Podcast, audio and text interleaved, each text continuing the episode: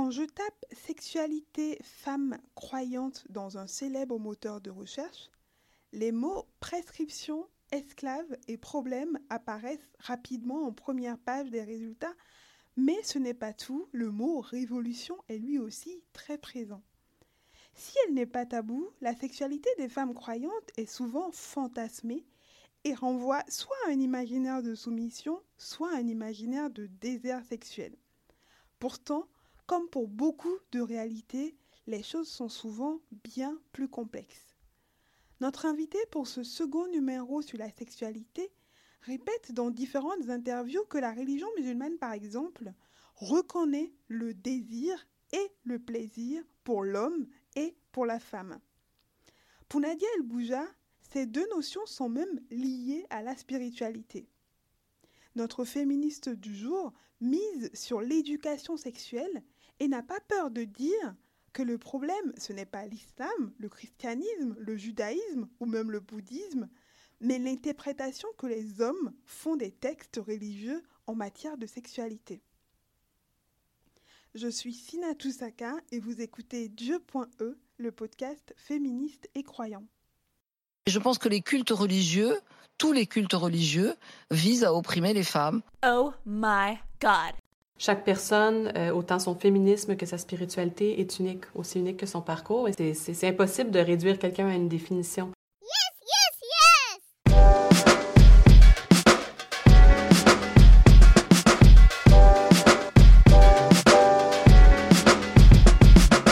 Dieu avec un E, le podcast féministe et croyant.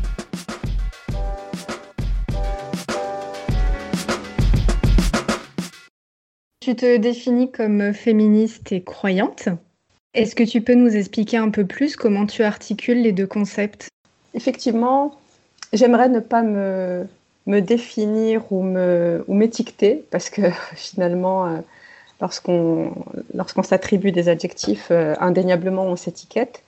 Euh, et c'est tout ce que c'est tout ce que je déteste et euh, on le verra peut-être par la suite. Euh, c'est le, mon axe central justement, hein, c'est ce désétiquetage euh, qui malheureusement est une facilité et un glissement en fait de nos sociétés parce que ça rassure, parce que ça permet de mettre, de placer les gens dans des dans des cases et du coup peut-être de savoir à qui on a affaire, enfin, en tout cas à qui on pense avoir affaire.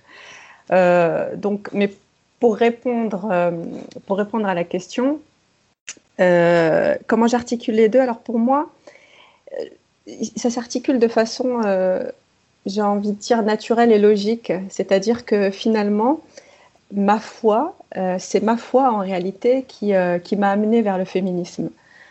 C'est-à-dire que je me posais pas la question lorsque j'ai commencé. En fait, euh, j'ai toujours été croyante. Euh, je pense, en tout cas, je, me vis comme euh, comme ayant toujours été croyante, même si en tant que croyante j'ai des doutes. Et, et, Dieu merci, heureusement que je doute parce que je pense que c'est ce qui construit justement ma croyance, le fait de douter. C'est cette, cette foi-là qui, au, au, fur et à mesure, m'a amené à m'intéresser justement au, au message divin, au, texte euh.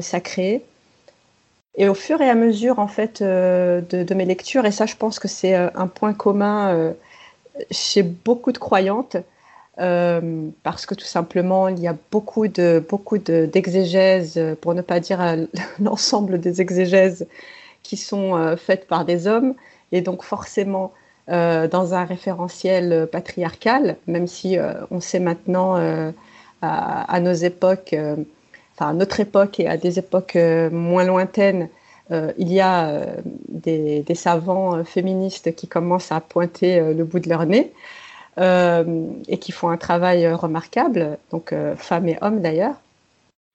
Eh bien, il y a à travers en fait mon, cheminement des, questionnements qui se sont qui ont commencé en fait à se poser à travers les textes mêmes donc lu pardon, de façon littérale, hein, euh, donc des textes coraniques et puis certains hadiths, donc propos euh, du prophète, et euh, des explications, donc des interprétations, des exégèses faites de, fait, à propos de ces, de ces textes, donc de ces versets notamment.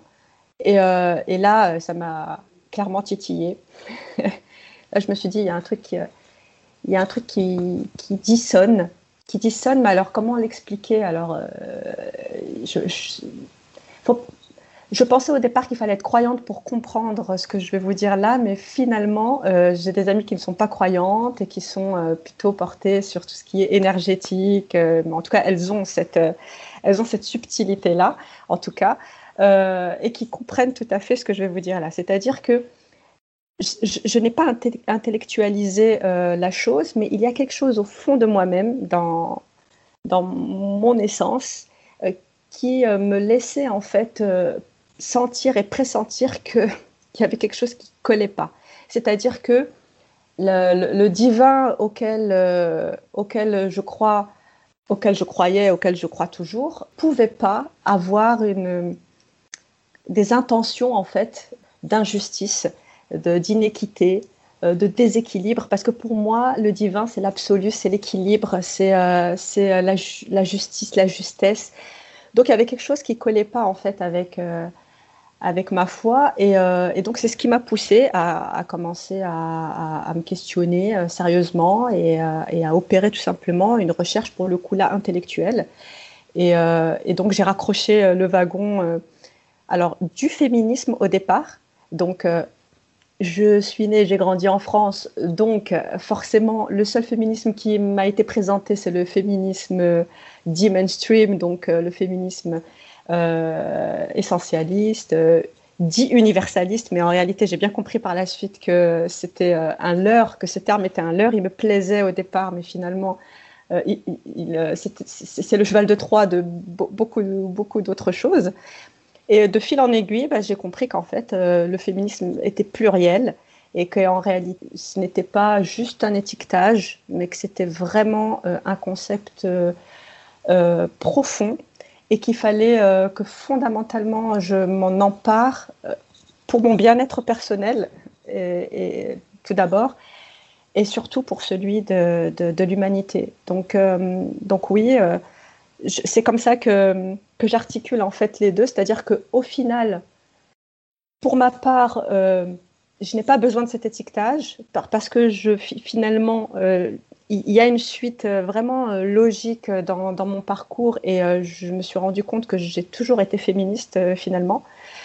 Mais voilà, au jour d'aujourd'hui, en fait, si on me pose la question comme vous le faites aujourd'hui, je dirais que j'articule les deux toujours dans une, une optique en fait de, de justice. C'est un terme peut-être que je vais souvent souvent utilisé, enfin un mot que je vais souvent utiliser euh, parce que euh, dans le terme en, arabe c'est adl, hein. euh, il y, a, y, y, a, le haq qui est la, la qui, qui, signifie plus la, vérité, enfin le, vrai.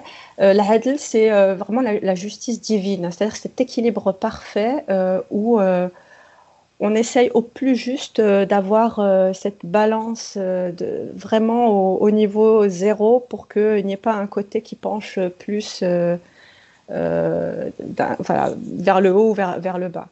Euh, dans ton livre intitulé donc La sexualité dévoilée, tu abordes, euh, en fait, tu essayes de faire le lien entre sexualité et spiritualité. Euh, mm. comment lire aujourd'hui dans une perspective féministe, bien évidemment, et surtout dans une perspective musulmane, le désir, le plaisir des hommes et des femmes, et aussi cette volonté de d'avoir une foi, en fait, finalement? Mm. Alors, pour la petite anecdote, euh, ce qui m'a, euh, moi, vraiment interpellée euh, dans mon parcours, bon, je suis, je suis d'origine marocaine, donc née en France, grandie en France, donc j'ai cette double culture en fait. Et depuis petite, j'ai été, malgré moi, imprégnée de cette idée que dans ma culture d'origine, en fait, la, la, sexualité, c'est berk-berk, c'est tabou. Euh, euh, voilà, c'est tout sauf, euh, sauf agréable, raffiné, voilà, tout, tout ce qui s'ensuit. Et en fin de compte, en, alors pour, le coup, je dis dans ma culture, mais on va dire dans la culture, dans les cultures arabes au sens, au sens large. Et à ma grande surprise, quand, euh, quand j'ai commencé euh, à m'intéresser en fait euh, de façon un peu plus, un peu plus historique en fait au, parcours des musulmans et musulmanes à travers l'histoire, hein, depuis, depuis le prophète jusqu'à maintenant, j'ai découvert qu'en réalité, la sexualité non seulement n'était pas tabou, mais qu'en plus, effectivement, elle était au, au, centre même de, de la spiritualité et de la religiosité, si je peux dire ça comme ça, euh, des musulmans et musulmanes de l'époque. Alors, je, vais juste euh, reciter un peu euh, l'histoire en fait qui m'a interpellée à l'époque du prophète. C'est il y a un, comment un événement historique hein, dans le parcours des musulmans qui est l'Égir, hein, ce déplacement en fait des Mécois et Mécoises de la Mecque vers Médine. Et euh, lors de ce déplacement-là, en fait, euh, il, y a, euh, il y a eu donc des, rencontres hein, entre, entre hommes et femmes et donc des mariages qui se sont, qui se sont des unions qui se sont constituées. Suite, suite en fait à ces unions-là, il, y a il y a eu en fait des désaccords au niveau notamment des pratiques sexuelles qui étaient différentes à la Mecque et à Médine. Alors, euh, pour donner un exemple concret, qui est cité d'ailleurs hein, euh, dans les hadiths du prophète, hein, c'est qu'il hum, y avait donc euh, une pratique à la Mecque qui était, on va dire, la pratique sexuelle la plus usitée, où l'homme se plaçait derrière sa, compagne lors de la relation sexuelle à Médine, c'est une pratique qui ne se faisait pas parce que hum, il y avait justement cette cohabitation euh, entre euh, bah, ce qui allait devenir les musulmans et musulmanes euh, de cette époque-là et la communauté juive. Donc les, Médinois et Médinoises juives qui ne pratiquaient pas justement cette position où l'homme se mettait derrière la femme parce qu'il y avait cette croyance que si un enfant naissait suite à cette union, il risquait d'être victime de strabisme entre autres. Et donc, les, Médinoises ont été catégoriques. Je ne me positionnerai pas comme ça lors de la relation sexuelle. Euh, et donc, évidemment, il y a eu euh, quelques conflits au sein de ces couples-là. Et qui est parti voir le, prophète euh, à cette époque pour résoudre cette problématique conjugale? Eh bien, ce sont les femmes. J'ai découvert à ma grande surprise que ce sont les femmes qui, qui ont euh, eu cette audace et, euh, cette, comment dirais cette simplicité d'aller tout simplement questionner euh, la, personne du prophète qui semblait-il, en tout cas selon le groupe, était plus à même de, leur apporter en fait une, réponse. Et donc, pourquoi je cite cet exemple-là, cette histoire-là, cet événement-là, qui est pour moi majeur, en tout cas sexologiquement parlant, c'est que de nos jours, alors moi j'ai suscité effectivement euh, des, euh, euh, des réactions épidermiques de toutes parts lorsque, lorsque j'ai été médiatisée parce que femme, musulmane, féministe et sexologue, vous imaginez. Alors là, du coup, il y a tous les fantasmes qui, et, tous les amalgames qui naissent avec ça, hein, parce que il y a eu euh, voilà, des, confusions. Enfin, moi, j'ai quand même eu des messages de, de, de la part de certains hommes hein, qui, euh, qui, pensaient que j'étais une travailleuse du sexe. Hein. donc, pour vous dire jusqu'où ça va quand même. et donc, pour rattacher avec l'histoire que, que, je viens de, de rappeler, en, réalité, cette sexualité, la sexualité n'a jamais été tabou, et encore moins chez les femmes c'était quelque chose qui faisait partie de la, vie, tout simplement, du quotidien et de la vie euh, des femmes et des hommes. Euh, c'est euh, malheureusement nous, au fil du temps, qui, avons, qui avons en fait tout simplement déformé les choses et puis on on en reviendra peut-être après pour des raisons qui sont euh, qui sont pas anodines. Hein. La sexualité euh, est éminemment politique.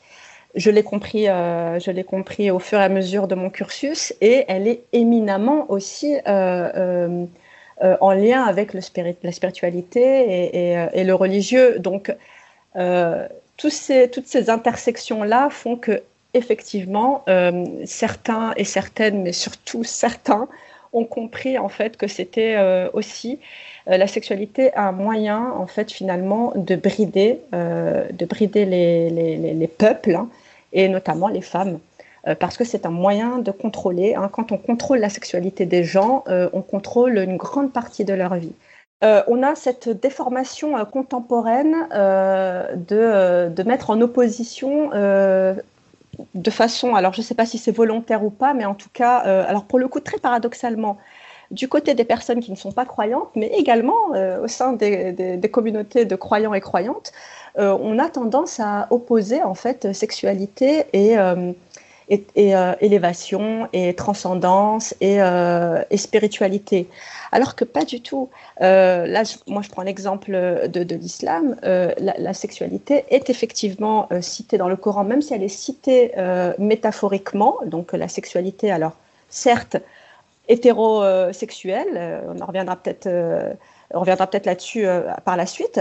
en revanche, ça reste euh, un appel euh, à, l'union euh, des corps, à l'union des âmes, parce que la sexualité, c'est pas forcément que le sexe, ce n'est pas que la génitalité. La génitalité, le sexe est une partie de la, sexualité, et ça, je le dis très souvent, notamment lors de, mes émissions radio. On, fait ce raccourci-là très rapide, et c'est, je pense, ce qui braque, ce qui braque les hommes et les femmes, parce que quand on enferme forcément, quand on enferme la sexualité euh, uniquement à la génitalité, euh, eh bien, bah, on ampute en fait, on l'ampute de son essence même, qui, euh, me semble-t-il, est de pouvoir revenir à soi. Et revenir à soi, c'est, en tout cas pour les croyants et les croyantes, revenir à l'absolu, donc au divin. Donc euh, oui, la sexualité n'est absolument pas euh, antinomique et elle est citée, pas que dans le Coran d'ailleurs, hein, dans les différentes, euh, les différentes religions. si on se donne la peine en fait de se poser et de lire avec des yeux épuré de, tout euh, jugement, euh, on se rend compte que, euh, bah, si je prends l'exemple du christianisme, quand on lit le, Cantique des Cantiques, je suis désolée, mais c'est un, un, texte pardon, éminemment érotique et qui, enfin, empreint de sensualité et un, condensé, un résumé de ce qu'il y a de plus sublime dans la sexualité. Hein, ce, ce, moyen justement euh, d'utiliser le, corps comme un, tremplin vers, euh, vers euh, le spirituel, vers l'élévation de l'âme. Je ne vais pas vous donner des exemples précis dans, le Coran parce que ça reste toujours métaphorique, mais en fait, lorsqu'on le lit hein, du début jusqu'à la fin, les messages sont, sont, clairs. Il n'y a rien dans les textes religieux musulmans, que ce soit le Coran ou la, la Sunna, euh, qui, nous disent euh, que le plaisir est interdit, euh, le plaisir corporel, charnel, est un moyen d'accéder au plaisir spirituel. Alors pareil, ça aussi, on a l'impression que c'est deux choses qui sont antinomiques, mais oui, on prend du plaisir dans la spiritualité. Donc, donc moi, je fais très facilement le lien entre le plaisir sexuel, affectif, sensuel et spirituel c'est vraiment euh, pour moi euh, des, composantes euh, d'un tout. Dans ton livre, tu abordes la question de la pudeur et tu dis mhm. que la pudeur est évoquée, par le prophète, en tout cas, est mal comprise aujourd'hui. Est-ce que tu peux nous expliquer pourquoi? Tout à fait. En fait, on a enfermé le, terme, la notion de pudeur a, été limitée en fait à la question de nudité. C'est-à-dire, finalement, on a enfermé en fait euh, euh, la pudeur, on l'a limité, si vous voulez, la pudeur au corps. or, on sait quand on s'intéresse un peu à la question de la pudeur, que la pudeur, avant d'être corporelle, elle est, elle est comment dirais-je, comportementale. Elle est la pudeur. On a une pudeur dans les mots également. On a une pudeur dans la pensée. Euh, on a une pudeur dans, dans, le comportement. Donc, ce n'est pas quelque chose qui est forcément euh, lié au, corps et, et, à la nudité. Et c'est très souvent vers ça, en tout cas quand, quand des personnes nous parlent de pudeur, ou, là je parle dans le contexte musulman, les savants quand ils nous parlent de pudeur, il, il, il, rattache en fait, euh, donc très souvent elle est liée d'ailleurs à la femme, hein, comme si l'homme n'avait pas de pudeur, très souvent, et euh, elle est euh, rattachée, c'est-à-dire que on le dit pas, mais ça semble être évident qu'elle qu est en lien avec les questions en fait de, de, de nudité ou de tenue vestimentaire. et en réalité, enfin, dans le livre je le dis effectivement, euh, c'est pas de pudeur très souvent dont on nous parle, hein, c'est de pudibonderie hein, et, pas, et pas de pudeur parce que, en tout cas, dans les textes, dans, dans le texte coranique, euh, à aucun moment euh, la pudeur n'est n'est citée et nommée comme, comme quelque chose de comme une injonction ou comme, comme quelque chose de, de honteux, que ce soit pour l'homme ou pour la femme. Euh, la, le, le, le, mot qui est utilisé en fait dans le Coran pour parler de la pudeur est en lien avec la vie, donc euh, euh, avec avec la vie, avec l'épanouissement. Donc je pense que on, on, a on a beaucoup à méditer sur sur ce lien divin qui est fait. finalement, quand vous êtes face à des personnes croyantes dans votre cabinet de sexologue, mmh. vous endossez aussi un rôle quelque part de conseillère religieuse à certains moments. Euh, parce que vous êtes face à des questions qui touchent autant la sexualité que la façon dont elle est vécue dans un cadre de foi. Mmh. Euh, et euh, on voulait savoir comment est-ce que vous vivez cette double casquette. Mmh. Est-ce qu'il y, est qu y, a de la part de ces personnes une attente inconsciente d'être rassurée à la fois sur le plan religieux, mais aussi sexuel? Mmh. Et comment est-ce que vous, vous arrivez à, à gérer cette position? Alors, c'est une très bonne question, parce qu'effectivement, c'est un questionnement qui revient assez souvent euh, et je pense que c'est ce qui me fait, euh, c'est ce qui me fait en fait euh, me questionner sur comment on me perçoit. Alors pour le coup, du côté de la patientèle, mais également des personnes qui qui qui m'interpellent, qui m'interviewent. Je ne me positionne jamais en conseillère religieuse ou théologienne, jamais. je m'explique. C'est-à-dire que effectivement, j'ai ma croyance, j'ai euh, ma compréhension de, euh, voilà, de, de, des textes, des textes euh, religieux, donc en tout cas de, ceux de, de, ma confession, mais à aucun moment il n'interfère sur le questionnement du patient ou de la patiente. je m'explique, c'est-à-dire que je vais prendre un exemple concret qui est celui de l'auto-érotisme. Donc, euh, si euh, j'ai euh, face à moi en fait une femme ou un homme qui se questionne justement sur sa pratique auto-érotique et, qui se questionne de façon religieuse hein, sur, sur l'auto-érotisme, est-il licite ou pas, est-il en contradiction avec sa foi ou pas Je ne donnerai jamais de réponse binaire, évidemment, même si j'ai mon avis sur la question.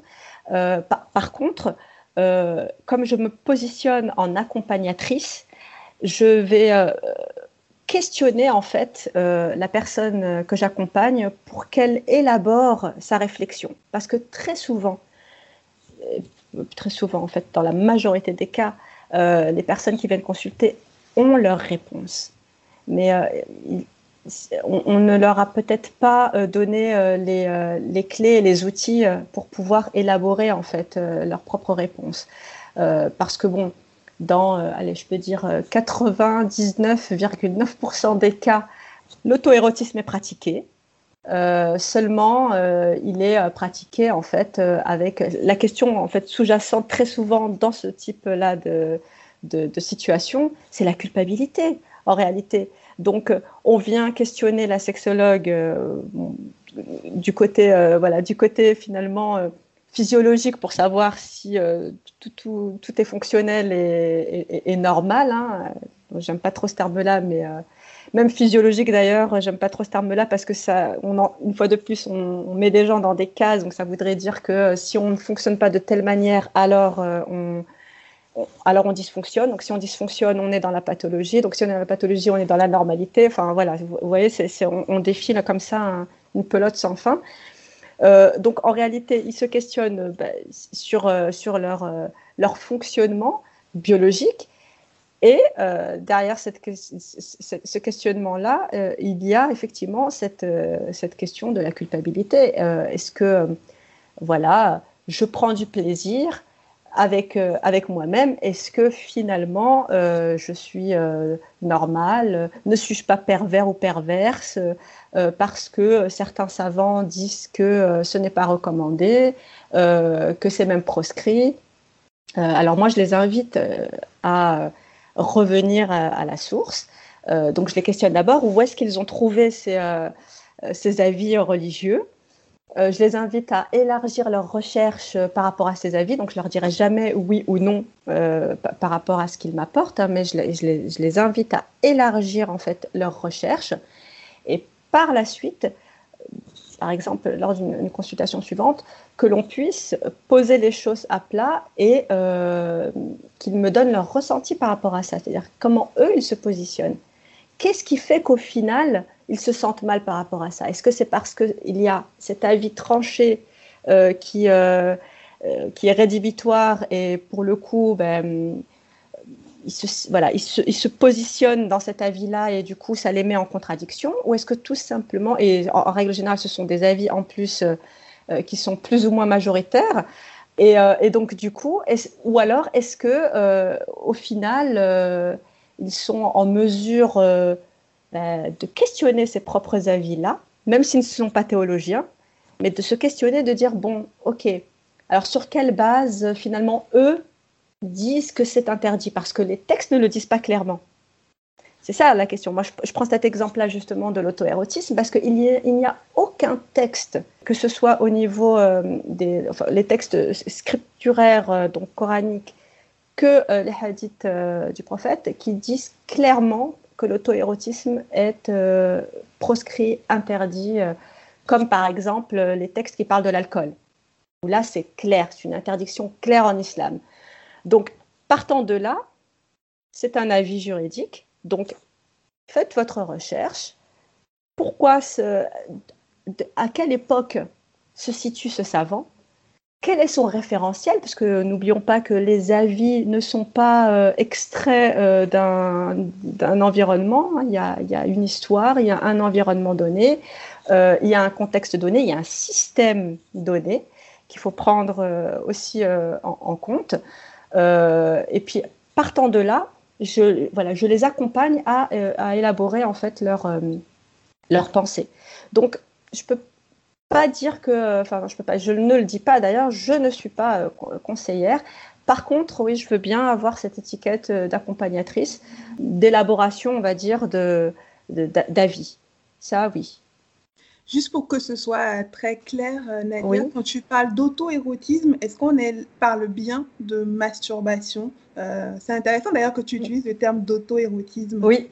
Alors oui, moi je ne parle pas de masturbation parce que l'étymologie euh, du terme masturbation a une connotation péjorative. Donc déjà, je suis, on va dire, convaincue et alors convaincu, oui, euh, c'est le terme, convaincu par euh, l'impact des mots. Euh, je, suis, je partage totalement le, développement conceptuel de Judith Butler et, de Austin avant elle hein, sur la, cette performativité du langage. C'est-à-dire que les mots ont une force, une puissance extraordinaire. Et donc, si quand je parle de, plaisir que je me donne à moi-même, en, utilisant le terme masturbation, déjà, je dis indirectement que c'est sale ce que je fais. Parce que la, racine étymologique de masturbation, c'est souillure apportée par la main. Alors déjà, c'est mal connaître l'auto-érotisme, parce que l'auto-érotisme ne se, ne se limite pas à une excitation euh, sexuelle euh, avec le toucher euh, manuel. Hein. donc, c'est déjà restreint de l'auto-érotisme. Et, pour moi, oui, j'utilise auto-érotisme parce que l'auto-érotisme, ça peut être aussi tout simplement euh, se prendre soi-même dans ses propres bras. Ça peut être se caresser euh, le visage, se caresser le visage, ne pas attendre qu'une autre personne vienne nous faire du bien, tout simplement. Et ça, c'est une dimension, en fait, qui n'est pas, enfin, que personnellement, j'entends rarement. on parle très souvent des relations entre, entre deux personnes, mais on parle jamais de relation avec soi-même. Alors que la personne qui nous, euh, qui nous accompagne tout le long de notre vie, à tous les moments, à tous les millièmes de secondes de notre vie, c'est nous. Donc, euh, donc c'est pour ça que je parle d'auto-érotisme. Pour moi, une fois de plus, c'est pour ne pas enfermer aussi euh, le, le, plaisir personnel dans quelque chose aussi de exclusivement génital. Voilà, donc masturbation, c'est connoté euh, péjorativement, négativement, et euh, ça reste génitocentré. Donc euh, c'est pour ça que je parle d'auto-érotisme. Et pour en revenir sur ce que tu disais par rapport à la culpabilité des personnes en fait qui se présentent devant toi avec des questions données et que tu les renvoies à leur propre réflexion, il y, a la question de l'homosexualité que, que, tu évoques dans, ton, dans ton livre et les, personnes qui viennent à toi en te disant bon concrètement comment je fais pour devenir euh, hétérosexuel quoi. Alors comment est-ce que tu, tu, réagis face à ça? Mm. Et euh, tu dis aussi qu'il y a par rapport à ça que euh, il y a beaucoup de femmes qui viennent te dire que leur mari veut absolument pratiquer la pénétration anale. Et euh, tu leur réponds que euh, bah, la pénétration anale est interdite en islam, et d'ailleurs que c'est certainement par rapport à ça que eux ont envie de le faire pour braver un interdit. Euh, mais du coup, qu'est-ce que tu réponds au couple d'hommes par rapport à cette interdiction? Hmm. Alors, dans, dans, dans, tout ce qui est acte, acte sexuel proprement dit, donc ces actes sexuels ont lieu dans une relation sexuelle. Donc euh, je fais bien la différence euh, entre, entre les deux. Euh, donc tous les actes sexuels, que ce soit en termes de position ou, ou, ou autre, je rappelle, la première des choses, c'est le consentement, avant toute chose. Avant les notions d'interdit de, ou d'autorisation, c'est d'abord le consentement. Pourquoi? Là, vous prenez l'exemple de la, pénétration anale.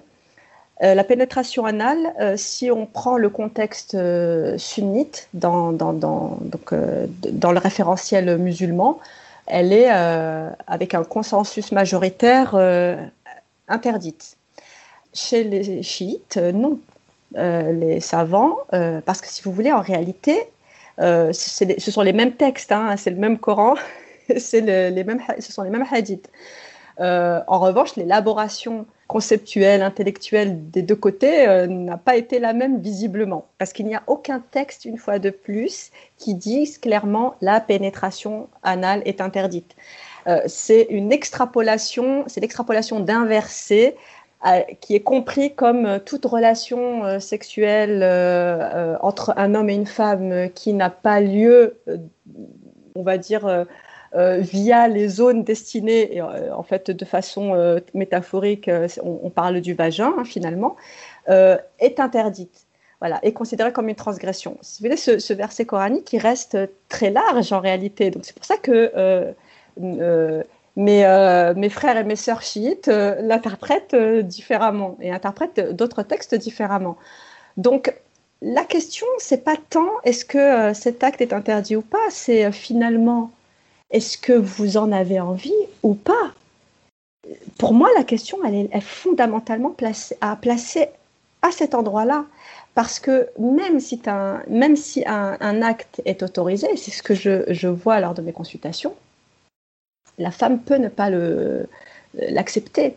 Euh, donc au final, si vous voulez, j'aime à, ramener euh, mes patients vers ces notions-là qui sont beaucoup plus larges, parce que pour le coup, ça permet de dézoomer et finalement de se, questionner sur, euh, bon, au final, si c'était autorisé, est-ce que je le voudrais vraiment ou pas? Parce que elle est là la question. Est-ce que, je, est que là, je, l'accepterais euh, ou pas? Euh, Est-ce que je changerais d'avis à un autre moment? Donc, au final, euh, ce ne sont réellement pas, euh, à mon sens, hein, des questions qui sont purement dogmatiques, mais c'est des questions qui sont vraiment universelles et qu'il faut replacer dans ce contexte-là euh, universel. Parce que le dogme restera toujours discutable. On le voit chez les sunnites et chez les chiites sur un même acte. Il n'y a pas consensus. Donc au final, me semble-t-il, le plus important, c'est de revenir sur qu'est-ce que moi, je ressens vis-à-vis de telle ou telle chose.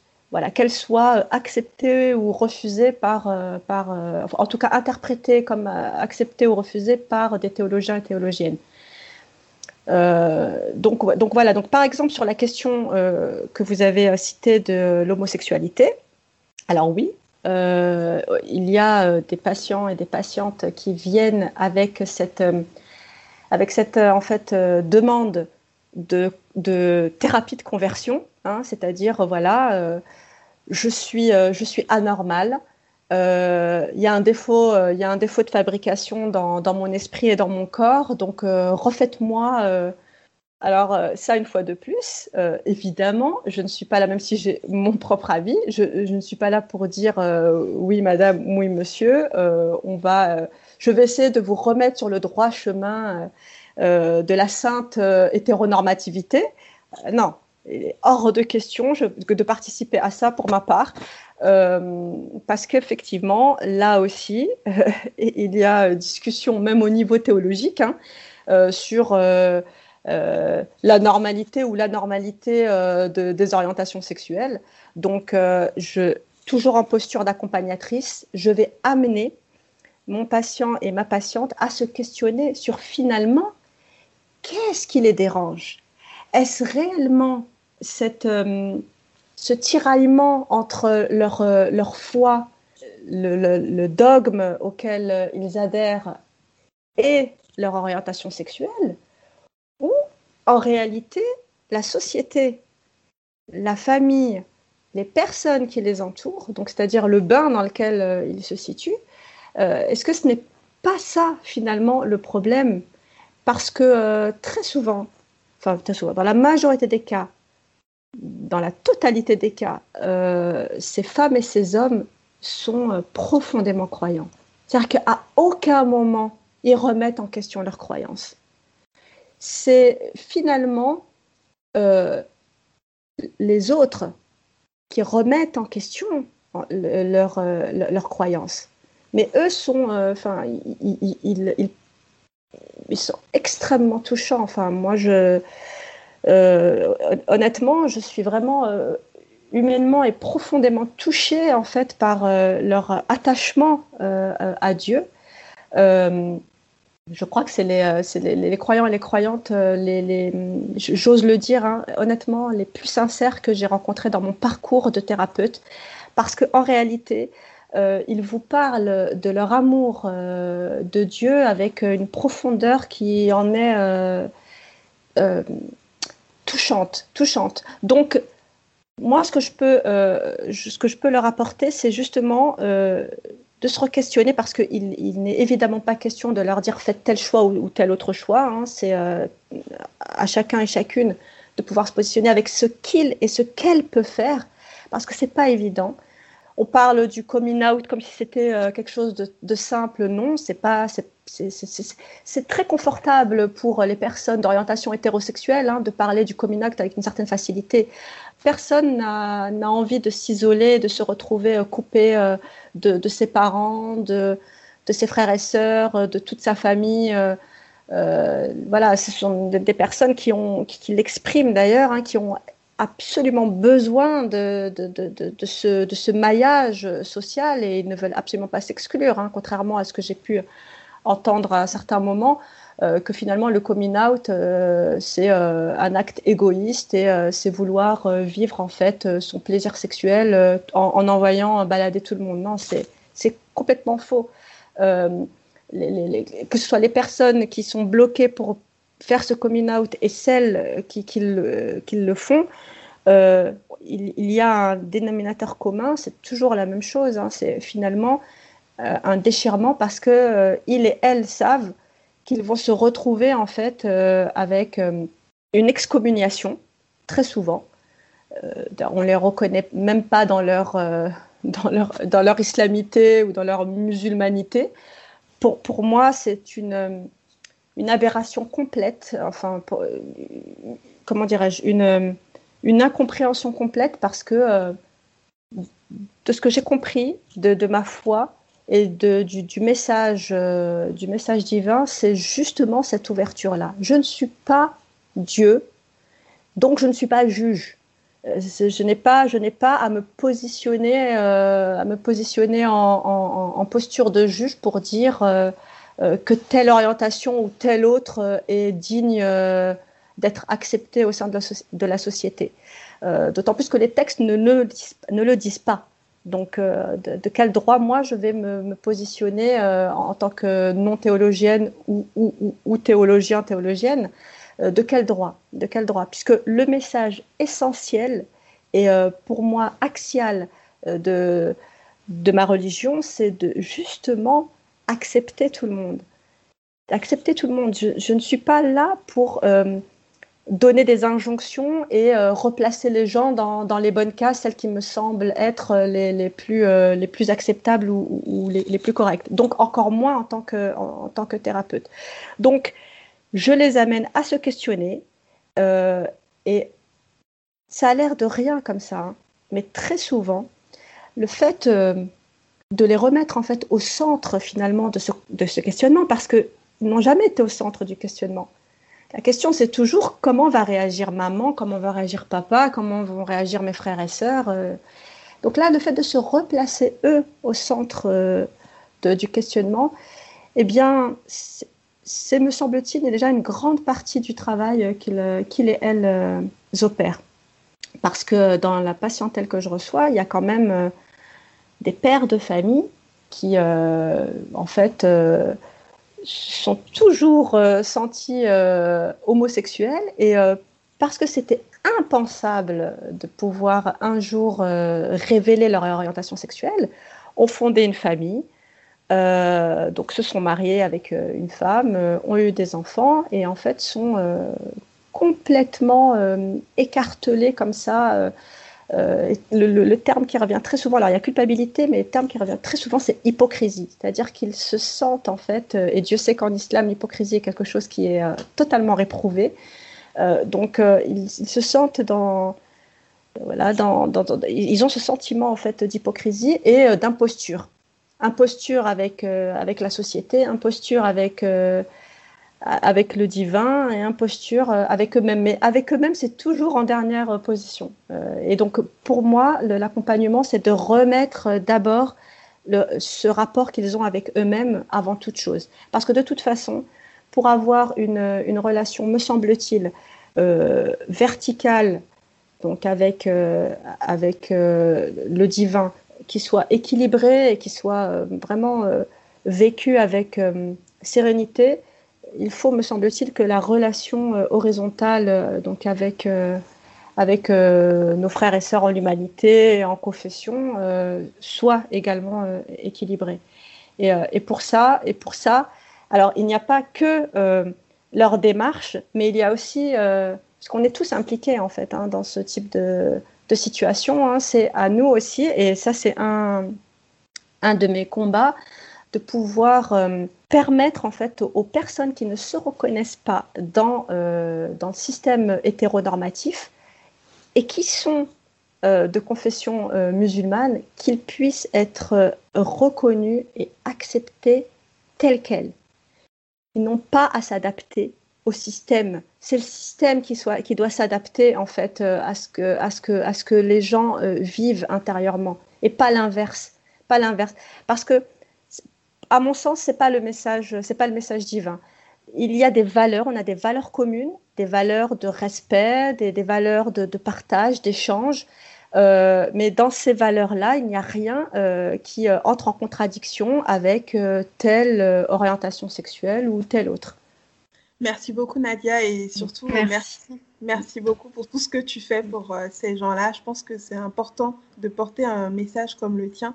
Mm. Euh, à la fin du livre, euh, tu dis que les femmes, que certaines femmes en tout cas, essaient de faire comme des hommes et s'éloignent peut-être de la richesse de leur sexualité. Mm. Euh, comment tenir cette position sans être essentialiste? C'est une très bonne question. Effectivement.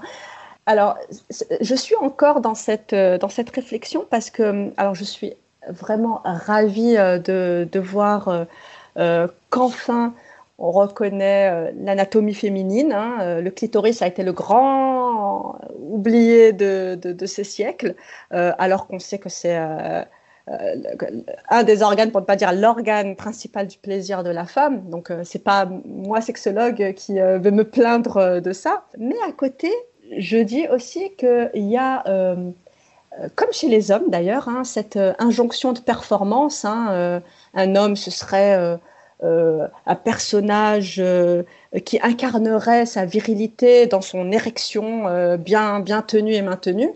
Euh, finalement, euh, avec, euh, euh, comment dirais-je, euh, cette, euh, cette euh, centration là sur le, clitoris, uniquement le clitoris, on n'est pas loin du même schéma en fait, hein, euh, finalement. Il y a, à mon sens, une injonction aussi euh, du côté des femmes, finalement, de, performer au niveau orgastique et orgasmique, hein, c'est-à-dire tout simplement au niveau de la décharge d'excitation sexuelle.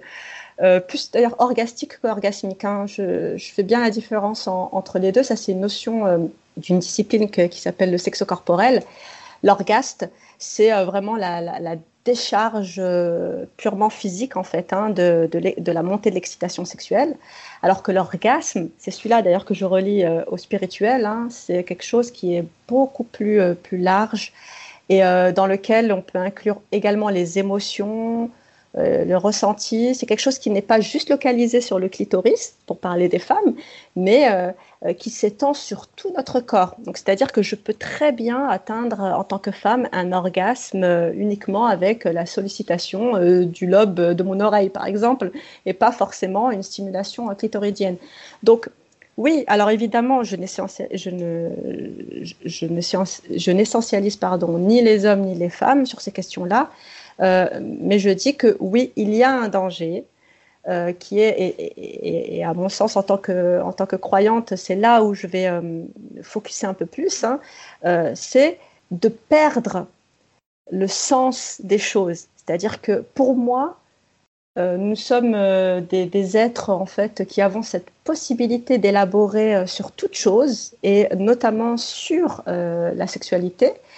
Et euh, si, on, ne, on ne donne pas du sens à, notre sexualité, donc à notre entrée en lien à, avec l'autre, euh, qu'elle soit génitale ou pas, cette sexualité, eh bien du coup, il y a un risque euh, de rentrer dans une espèce de euh, fonctionnement mécanique euh, donc euh, fonctionnement euh, sexuel mécanique, et au final, c'est, euh, ce serait décharger pour décharger. Alors oui, il y a des moments où on décharge pour décharger, et ça fait du bien, il n'y a aucun souci, il n'y a pas de culpabilité à avoir avec ça.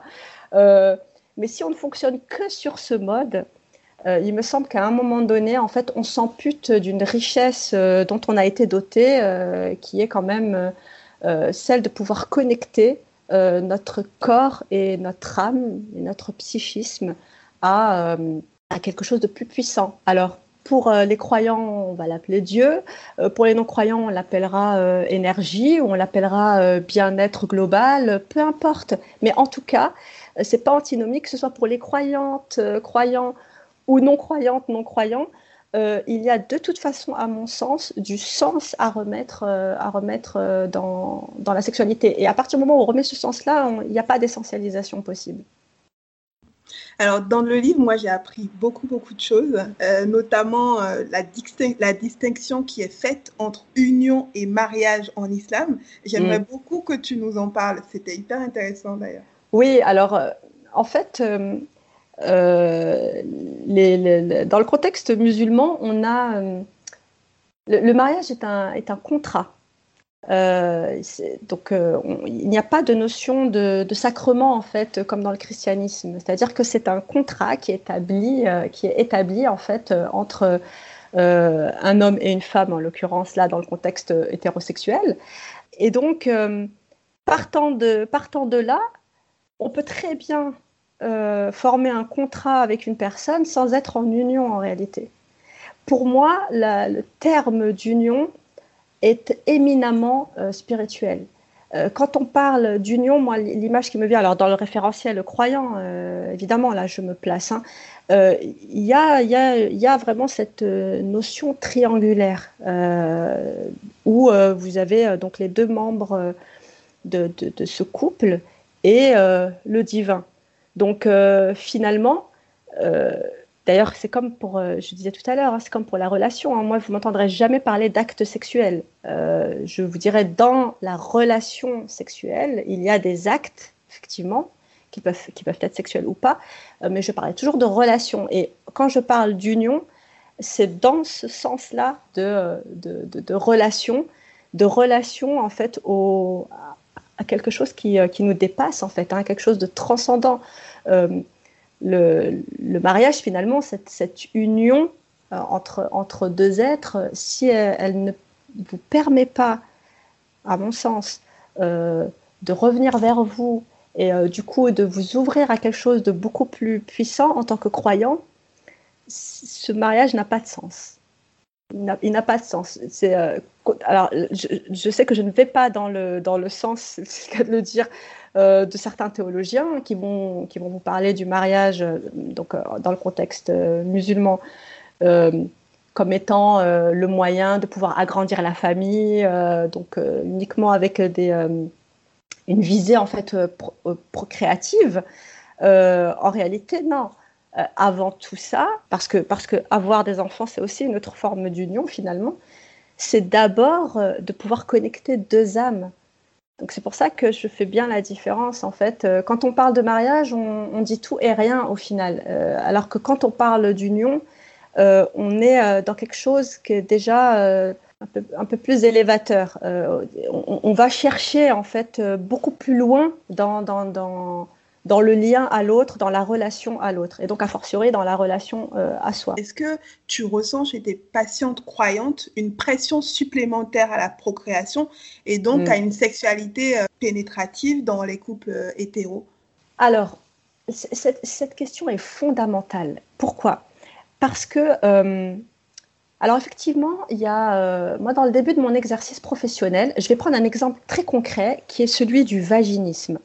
Donc le vaginisme, c'est euh, l'impossibilité euh, d'une de, toute pénétration vaginale, qu'elle soit euh, par un pénis, par un, objet, par les doigts, lors d'un examen par exemple gynécologique, donc d'une femme.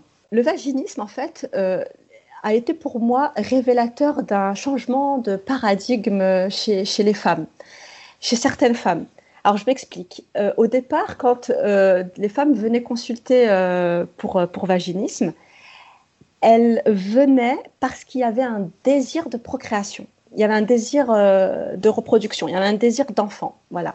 Alors, il y avait un désir d'enfant ou un désir de grossesse. Ça, c'est après à, élaborer, mais parce que c'est pas parce qu'on veut avoir des enfants qu'on a forcément un désir d'enfant. On peut avoir uniquement un désir de grossesse et se sentir bien en fait au moment de la gestation et finalement ne avoir une proximité avec, euh, avec l'enfant pour autant. Bon, ça, c'est encore une autre question. Euh, mais donc, elle venait en tout cas avec cette demande. Donc, ce qui fait qu'on avait des, je recevais des femmes, euh, des couples qui avaient des relations sexuelles non pénétratives depuis 6 ans, 7 ans, 10 ans pour certains couples, et ça ne posait aucun problème. C'est-à-dire qu'ils ils se construisaient en fait euh, leur, euh, leur script sexuel euh, sans relation sexuelle pénétrative. D'accord? Ces dernières années, on va dire depuis une dizaine d'années, j'ai des femmes qui se présentent en consultation avec donc une problématique de vaginisme, non pas avec une demande d'enfant, bien au contraire, elles, me spécifient bien qu'elles ne veulent pas pour l'instant d'enfants, mais elles viennent parce que, ne pouvant pas être pénétrées, elles ne se considèrent pas comme des femmes. Donc là, ça a commencé à m'interpeller. je me suis dit, tiens, c'est intéressant. Euh, la, problématique de vaginisme était euh, pendant un certain temps liée à l'identité euh, maternelle. Et là, maintenant, il y a, eu un, autre glissement et elle est liée à l'identité féminine. C'est-à-dire que finalement, je reste une éternelle fille si je n'ai pas été pénétrée par un homme et donc, finalement, je ne suis pas passée de l'autre côté dans le monde des, femmes. Ça m'a tellement questionnée d'ailleurs que j'en ai fait l'objet de, mon mémoire euh, de, master euh, euh, en sociologie, où je questionne justement cette sexualité non pénétrative qui n'est d'ailleurs jamais citée comme telle. Même dans des grandes recherches sociologiques, hein, on parle, quand on parle de relations sexuelles, implicitement, et vous verrez, je vous invite à regarder en fait la grande majorité des études, euh, quand on pose la question euh, à, des euh, interviewés, à des enquêtés, c'est en, filigrane, on parle en fait de la pénétration. c'est-à-dire qu'il y a un consensus inconscient quand on parle de relations sexuelles complètes, on vous dit bien complètes, ça signifie qu'il y a une pénétration. Ça veut dire que toutes les autres formes d'entrée en relation sexuelle sont donc partielles, incomplètes et euh, pas considérées en fait comme euh, une relation sexuelle. Ça pose question. En tout cas moi, en tant que à ce moment-là thérapeute, sexologue, mais également étudiante en sociologie, ça m'a questionné. Qu'est-ce qui fait finalement que cette relation sexuelle pénétrative est venue en fait euh, impacter euh, notre identité de, femme? Alors que euh, on a un, discours quand même qui, qui, commence à apparaître de certains hommes justement qui sont dans, dans cette qui sont blasés par cette, par cette injonction de performance euh, justement d'érection, euh, enfin en tout cas où l'homme devrait, devrait pouvoir euh, comment dirais-je, attester de sa virilité uniquement par, le, par le, son érection, par la qualité de son érection. donc, je, me dis, ben, comment, comment se fait-ce que d'un côté, on a, on a justement un changement de paradigme dans la conception de certaines masculinités et que de l'autre côté, on a des femmes qui finalement ne se reconnaissent femmes que si euh, elles ont un rapport sexuel euh, pénétratif. Et donc, euh, là se pose effectivement une, question fondamentale qui est bah, tout simplement de, pointer jusqu'où c'est pour ça que je dis que la sexualité est éminemment politique et spirituelle. Jusqu'où on, va euh, manipuler finalement en fait jusqu'aux identités euh, via quelque chose qu'on ne soupçonne pas, qui est la sexualité, finalement. Donc, et là je raccroche le wagon avec votre première question, euh, qui est celle de mon lien féminisme et foi. En fait, je me dis, mais que je le veuille ou non, je, ne peux, je, ne peux être que féministe, puisque fondamentalement, euh, finalement, la, lutte, le combat, euh, le rétablissement finalement de, la justice, elle va jusque dans la chambre à coucher des couples, parce qu'on voit que là, il y a un déséquilibre qui se joue, parce que finalement, D'ailleurs, excusez-moi, je vais faire une petite digression, mais je vais faire le lien entre pénétrer et voiler. Hein. C'est un peu la même chose. Euh, on parle des femmes pénétrées et des hommes pénétrants. Comme on parle des femmes voilées, d'ailleurs, moi je le dis souvent, hein, je, n'accepte pas qu'on dise de moi que je suis une femme voilée parce que je me suis euh, voilée, entre guillemets, moi-même. Donc je ne suis pas à la forme passive, je suis à la forme active. Donc je ne suis pas voilée parce que je ne suis pas une roue déjà.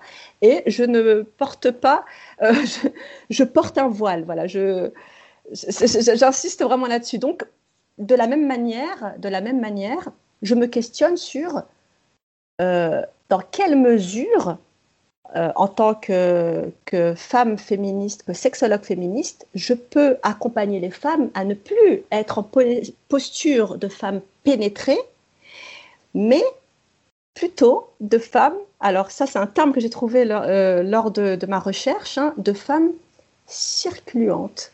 C'est-à-dire que finalement, ce n'est pas le pénis qui pénètre dans mon vagin, mais c'est moi qui l'accueille. Et donc, je suis totalement active dans, dans, dans, cette relation-là sexuelle. Et donc, je ne suis pas en, en Je peux très bien, alors effectivement, euh, certaines personnes me, pourront me dire, oui, bah, là, tu chipotes, hein, franchement, euh, le résultat est le même. Ah oui, mais non. En islam, les actes ne valent que par les intentions. Donc, c'est très, euh, très important de remettre nos intentions au centre, au centre des choses et de nous questionner sur, OK, si je réfléchis comme ça, eh bien, c'est un sacré changement de paradigme parce que ça voudrait dire que dans ce cas-là, mon identité, je reviens sur l'exemple du vaginisme, ne dépend pas du fait d'être ou non pénétré euh, par, euh, un pénis ou par euh, autre chose.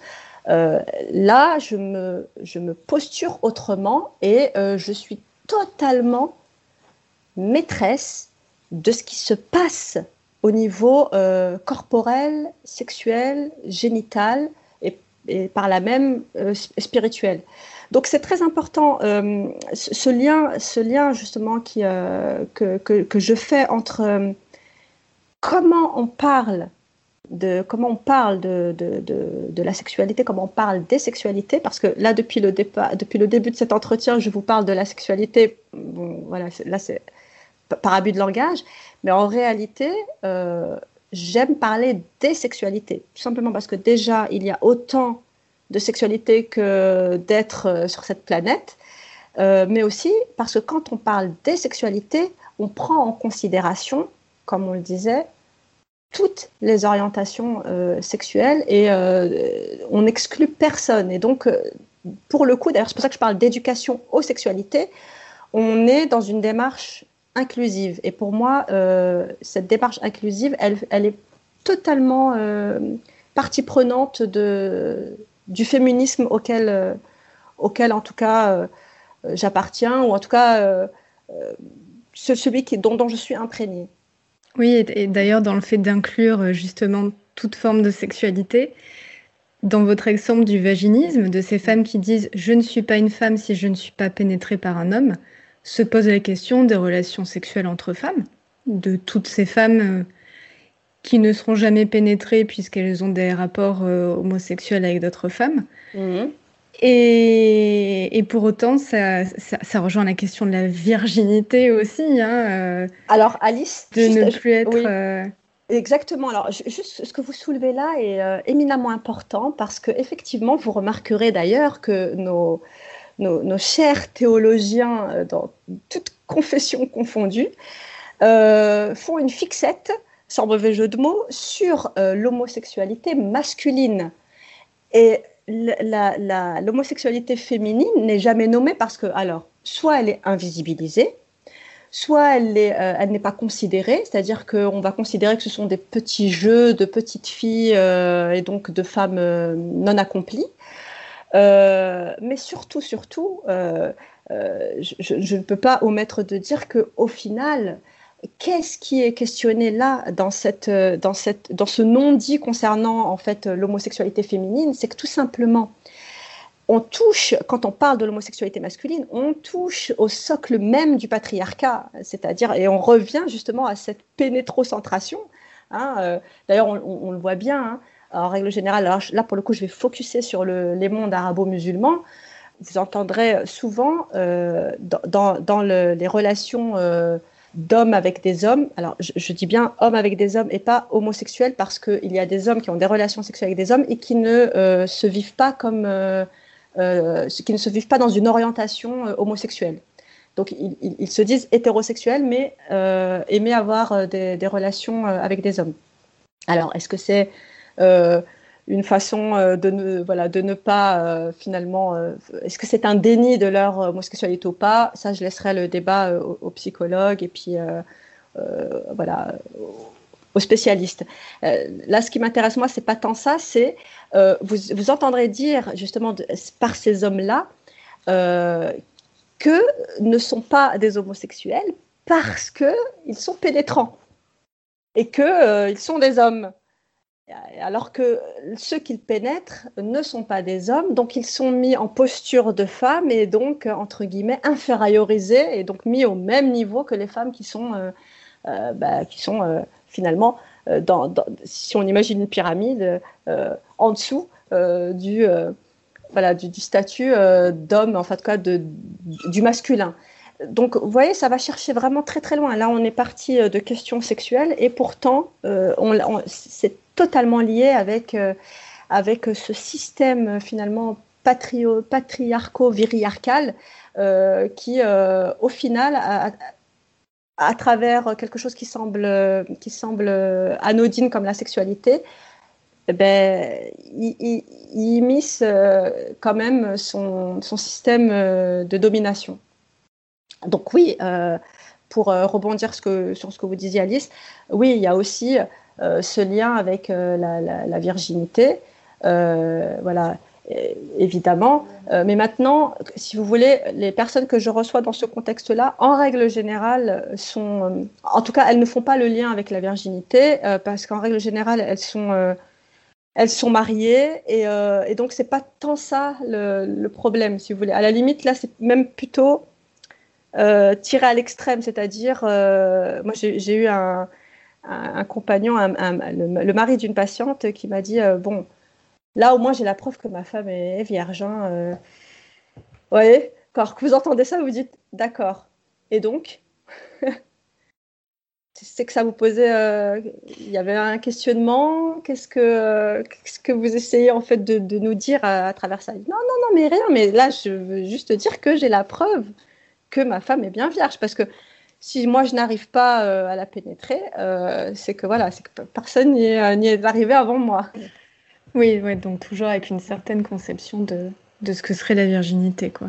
Voilà, après ça c'est encore encore encore un autre débat. voilà, encore un autre débat, encore un autre sujet. Et, euh, ce que vous disiez, euh, ce que vous avez abordé avec le vaginisme, ça rejoint la, question que je voulais vous poser juste après. Euh, il y a quelques années, j'ai participé moi-même à une enquête doctorale en sociologie mhm. sur la sexualité des femmes chrétiennes et musulmanes. Donc je, je témoignais en tant que femme chrétienne. Bon, il me semblait que le présupposé, c'était que en tant que femme croyante, on avait une sexualité différente des non-croyantes, finalement. Mais bon, j'étais très, curieuse aussi de, voir un peu le résultat. Et donc, avec cette chercheuse, euh, elle, m'a tout de suite parlé du vaginisme, euh, après l'entretien, parce qu'elle m'a dit que c'est une question qui revenait souvent. Euh, c'est quelque chose qui se passait souvent chez les interviewés. Euh, accompagné euh, très souvent d'une absence euh, totale de, de pratiques qui mènent au plaisir ou de relations vraiment avec l'autre qui amènent au plaisir. Et donc je me pose la question, est-ce que, est que la, religion, ce serait un terrain fertile à la honte du sexe, à la méconnaissance de son corps, qui mènerait par exemple au vaginisme? Je, ne sais pas comment, le, cette chercheuse a, mené sa, recherche, moi, tout ce que je peux vous dire, c'est que dans le cadre euh, alors, de, ma, de mon humble connaissance clinique euh, de terrain et euh, également celle en tant que, on va que, chercheuse dans le cadre de mon mémoire de master, il y a une chose qui est primordiale à présenter ici, c'est que les femmes qui présentent un vaginisme ne sont pas, ne, ne sont pas de plaisir sexuel, contrairement à ce qu'on croit ce sont des femmes qui euh, ont une sensualité, un érotisme comme je n'ai jamais entendu chez d'autres patientes, par exemple, qui viennent pour euh, euh, absence ou manque de, désir sexuel ou d'autres problématiques sexuelles. Ce sont des femmes en réalité qui ont, pour le coup, comme elles ont désinvesti en fait le génital, euh, elles ont réinvesti d'autres zones. Donc, c'est des femmes qui vont vous décrire vraiment euh, un, euh, comment dirais-je, un, toucher, qui vont vous décrire des sensations qui sont vraiment très précises sur tout le reste de leur, corps. Donc, c'est-à-dire que finalement, elles ont érotisé une bonne partie de leur corps, ce qui n'est pas le cas de toutes, toutes les femmes. Alors, évidemment, vous avez autant de formes de vaginisme que de femmes qui ont un vaginisme. Hein. mais en tout cas, le, facteur commun que j'ai retrouvé chez ces femmes-là, c'est que au final, en fait, elles ont du plaisir sexuel parce que très souvent, dans la majorité des cas, les, rapports euh, génitaux se font par frottement. Et donc, en fait, elles ont du plaisir comme ça et un plaisir qu'elles décrivent comme étant très satisfaisant.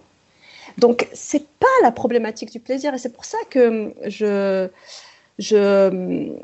pointe très souvent les raccourcis que font beaucoup de mes collègues sexologues, euh, donc euh, musulmans ou pas d'ailleurs, hein, mais très souvent non musulmans et même non croyants, euh, qui font en fait cet amalgame de oui, mais la majorité des femmes qui présentent un vaginisme sont, euh, euh, sont des femmes qui sont victimes de leur éducation stricte, de leur éducation religieuse. De C'est faux. C'est pas ce que me présente le terrain.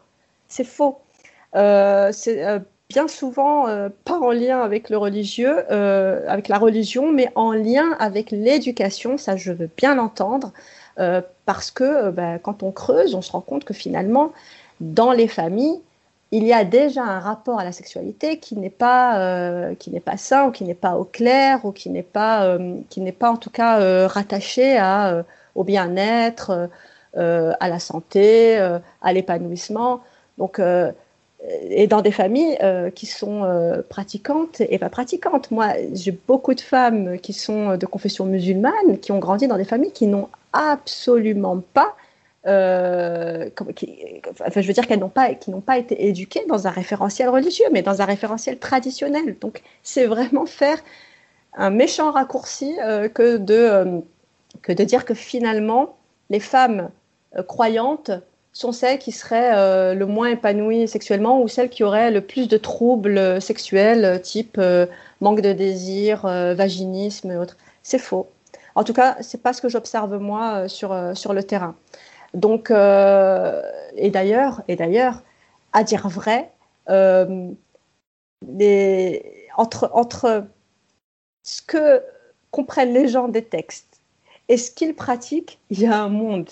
Donc, je peux vous dire que euh, très souvent, je me rends compte que finalement, le, transgressif euh, a très souvent du bon dans ces histoires parce que euh, quand bien même il y aurait une compréhension fermée du religieux, c'est chez les personnes les, plus radicales dans leur pratique que j'ai découvert, enfin dans leur pratique religieuse, pardon, que j'ai découvert des pratiques sexuelles subversives. Donc vous voyez, faire ce raccourci-là, c'est vraiment mal connaître les, les milieux. Hein. Donc votre livre s'appelle La sexualité dévoilée. Hmm. Voilà. Et il commence par un chapitre où vous expliquez pourquoi vous portez le voile. Oui. Et cette notion de voilement, dévoilement, elle revient souvent dans le hmm. roman, euh, hmm. notamment quand vous décrivez que vous ne portez pas le voile euh, quand vous travaillez à l'hôpital. Oui, tout à fait. Euh, pourquoi est-ce que c'était important pour vous de commencer votre récit autour de la sexualité par ça? Oui. Alors effectivement, euh, on, a, on a tellement en fait privé les femmes qui portent un voile de, de la parole, c'est-à-dire qu'on a alors, depuis des années, en fait, on parle des femmes qui portent un voile, mais on ne parle jamais avec elles, en fait. On parle toujours d'elles, mais on ne les questionne pas directement.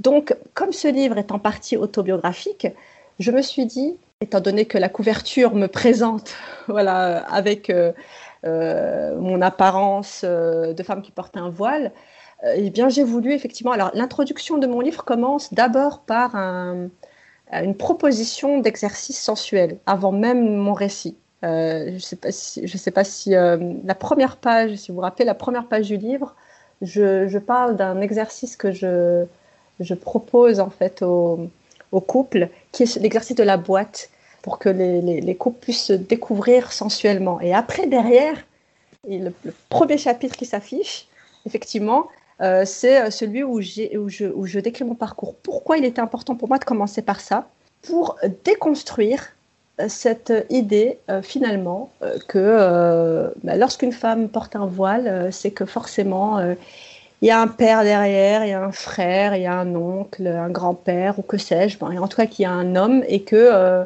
nous sommes forcément sous le joug de la domination masculine. Alors nous sommes tous sous le joug de la domination parce que nous vivons dans un système de toute façon où euh, il y a des dominants et des dominés et c'est tout le travail des féministes de pouvoir déconstruire ce, ce, système-là. Euh, mais ce système, il imprègne nos pensées. Donc pour moi, il est important d'expliquer que j'ai été à la rencontre, en fait, de, du divin et que pour moi, ce voile a été, dans mon parcours, un outil qui est venu, en fait, euh, euh, compléter finalement mon, parcours spirituel. Et non pas, comme on l'a dit ben, toutes les années avant euh, l'écriture de mon livre, euh, euh, un objet de soumission de la femme musulmane. Alors oui, oui, évidemment. Évidemment, je le dis dans mon, dans mon bouquin, dire ça, ce n'est pas renier le fait que ce même outil est utilisé pour soumettre des femmes. Évidemment. Mais comme on peut utiliser un couteau pour couper une belle orange juteuse et puis l'utiliser pour donc pour se faire plaisir en goûtant cette belle orange juteuse. Euh, on peut utiliser aussi ce couteau pour, euh, pour euh, malheureusement tuer une personne. Donc, c'est quoi? Qu'est-ce que j'essaye de dire là? C'est que c'est pas l'outil qui fait la personne, c'est ce que la personne fait de cet outil-là. Et donc, dans ce paragraphe-là, j'explique bien que ma foi ne tourne pas autour de ce fichu parce que ça ne reste qu'un fichu, ça ne reste qu'un vêtement. Ma foi est heureusement au-delà de tout ça. Donc finalement, c'était quelque part aussi un moyen de désacraliser euh, le voile. Et pour moi, c'était important de le dire pour les non-musulmans, mais pour les musulmans euh, eux-mêmes. Euh, de dire que voilà mon identité n'est pas enfermée sous, sous cette sous, ce tissu. Hein, J'espère bien qu'on me considère comme une personne au-delà de, de, ma façon de, de me vêtir. Euh, en tout cas, moi, je me considère au-delà de, de, ça. Donc, c'était pour moi important de poser ça là. Euh, pour que ça ne vienne pas interférer en fait euh, dans, dans l'esprit du lecteur et de la lectrice et de se dire bah ok maintenant je comprends d'où ça vient bah, écoutons ce qu'elle a à, à, dire par la suite et c'est pour ça d'ailleurs que dans mon titre, euh, si je me rappelle bien, j'ai mis oui, sexologue, féministe et musulmane. Euh, musulmane, je l'ai quand même mis en troisième position euh, pour dire que il y a deux lectures possibles. C'est-à-dire, oui, effectivement, là, c'est la sexologue qui vous parle avec son, son combat féministe et dans euh, sa foi. Donc euh, là, du coup, le musulman, il peut englober euh, tout, le reste parce que finalement, bah, il n'y a rien d'antinomique là-dedans. comme on peut le lire également qu'effectivement, bah, de toute façon, avant d'être musulman, parce que ma foi, elle est, en moi, elle m'habite, et de toute façon, mes actes, mes valeurs, dans, dans, mes actes, dans mes valeurs, dans, mes mots, dans mes actions, dans mes combats, dans, ma vie, elle transpire cette fois. Elle, émane. Donc, à la limite, j'aurais même pu ne pas mettre musulmane dans, mon titre, euh, finalement. Euh, donc, pour moi, c'était important de commencer euh, effectivement par, par, ça pour pouvoir finalement mettre les choses à plat et dire bon, ben voilà, maintenant vous comprenez l'origine d'eux. Maintenant, écoutez ce que j'ai à vous dire derrière. Merci beaucoup, Nadia. Bah, merci à vous, Sinato. Et c'est pour ça d'ailleurs que, je, à un moment donné du livre, je dis euh, cacher ce voile que je ne saurais voir. Euh, euh, enfin, un, jeu de mots de, ce style, de, ce style-là. Et merci à vous pour votre écoute. N'hésitez pas à nous suivre sur les réseaux sociaux. Nous sommes sur Facebook, Twitter et même Instagram. Vous pouvez aussi nous écrire à l'adresse dieupodcast.gmail.com. Nous avons hâte de vous lire. À très bientôt et prenez soin de vous.